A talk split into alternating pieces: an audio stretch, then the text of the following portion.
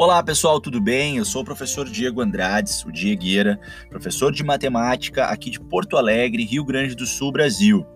E nesse primeiro podcast sobre estudos e como otimizar os teus ganhos estudando matemática, é, eu quero conversar com vocês sobre o tempo que vocês demoram em um exercício quando vocês estão estudando para as provas. Não é quando vocês estão fazendo um simulado ou uma prova, tá? É diferente. Isso a gente conversa depois em outro momento.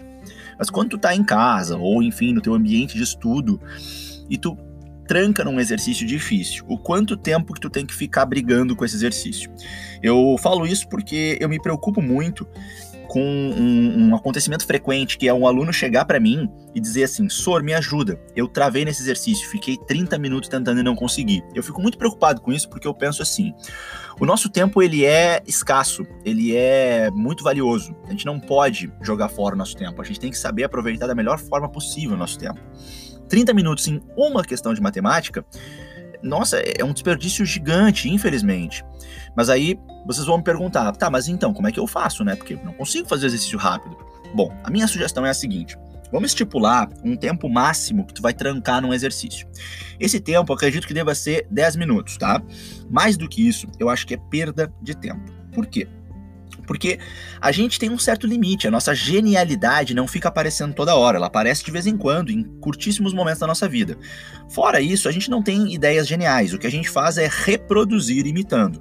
Bom, é, se a gente fica o tempo todo reproduzindo, imitando, a gente precisa de um modelo para ficar reproduzindo. Até o ponto em que a gente reproduziu e copiou o suficiente para não precisar mais olhar para o modelo certo? E isso é sempre assim, galera.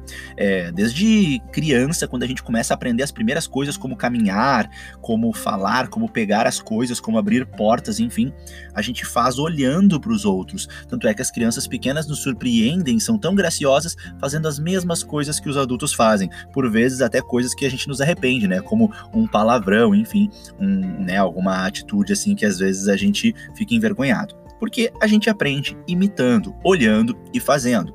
Portanto, se você travou num exercício, é porque falta para ti olhar para um modelo. E ficar ali brigando com a questão quase sempre, passados os primeiros 10 minutos, é, te leva para um, um, um, caminho mental cíclico. Tu fica sem perceber, tendo as mesmas ideias, né? Ou então tu demora muito para produzir algo que tu produziria muito mais rápido, te apoiando num exemplo. As pessoas também têm, às vezes, uma impressão errada de que se tu assistir uma resolução e então fazer a questão, tu não vai estar tá estudando. Isso não é verdade. O que é o problema é tu assistir a resolução e não fazer a teu próprio punho. Agora, se tu faz por ti mesmo, se tu assistiu a resolução e tentou fazer e consegue chegar ao ponto de fazer sem olhar a resolução, mesmo que tenha precisado olhar para ela algumas vezes, tu fez o caminho perfeito, o caminho correto da aprendizagem, que é olhar e então repetir por ti mesmo, fazer você mesmo. Então, é, não adianta ficar mais do que 10 minutos num exercício. Claro que a gente não precisa fixar isso, né, com uma regra absoluta. Uh, vão ter exceções, evidentemente, tu vai usar o bom senso. Se tu, por exemplo, tá avançando bem na questão, percebe que falta pouco, que tu tá progredindo, ok, avança um pouco mais. Agora, se tu travou na questão, não vale a pena. Uma outra coisa interessante da gente comentar é o nosso cérebro ele trabalha bem numa troca entre duas formas de trabalhar, que é o modo focado e o modo difuso. O modo focado é quando a gente se concentra muito no que a gente está fazendo. O modo difuso é quando a gente está distraído, por exemplo, olhando para a parede, olhando para a janela, vendo um desenho, vendo um filme. Bom, quando a gente consegue fazer uma integração entre esses dois modos, é que a gente consegue produzir ideias relativamente novas. Não geniais, mas construídas a partir de junção de ideias. Quando a gente trava num exercício, e sai dele, vai fazer outra coisa, o nosso modo focado não desliga completamente. Ele continua trabalhando naquela questão, sem tu perceber, e até às vezes percebendo mesmo, mas como se fosse em segundo plano, minimizado. Enquanto isso, tu vai distrair um pouco a tua cabeça e vai é, refrescar os pensamentos e as tuas ideias. Com novos estímulos, por mais absurdos que sejam, como ver uma propaganda, um desenho, uma piada, falar com uma pessoa sobre outro assunto, caminhar, olhar para a parede, enfim. Se tu tiver novos estímulos, esses novos estímulos o cérebro consegue, com a incrível potência que o nosso cérebro tem, é, utilizar esses novos estímulos para de alguma forma produzir novos caminhos para aquela questão que o modo focado ainda estava trabalhando. Tu deve te recordar de alguma vez na tua vida que tu trancou numa questão ou num exercício, enfim, e num outro momento nada a ver, tu tem um estalo e consegue entender aquela questão e fala aquele maravilhoso: Ah, entendi como é que faz. Muito bem, para que a gente possa acelerar esse processo e, e ter esse sonoro Ah, entendi. Bom, a gente precisa fazer a alternância entre o modo focado e o modo difuso certo? Portanto, se vocês travarem numa questão, qual é a minha recomendação? Chegou a 10 minutos, abandona ela, deixa ela anotada.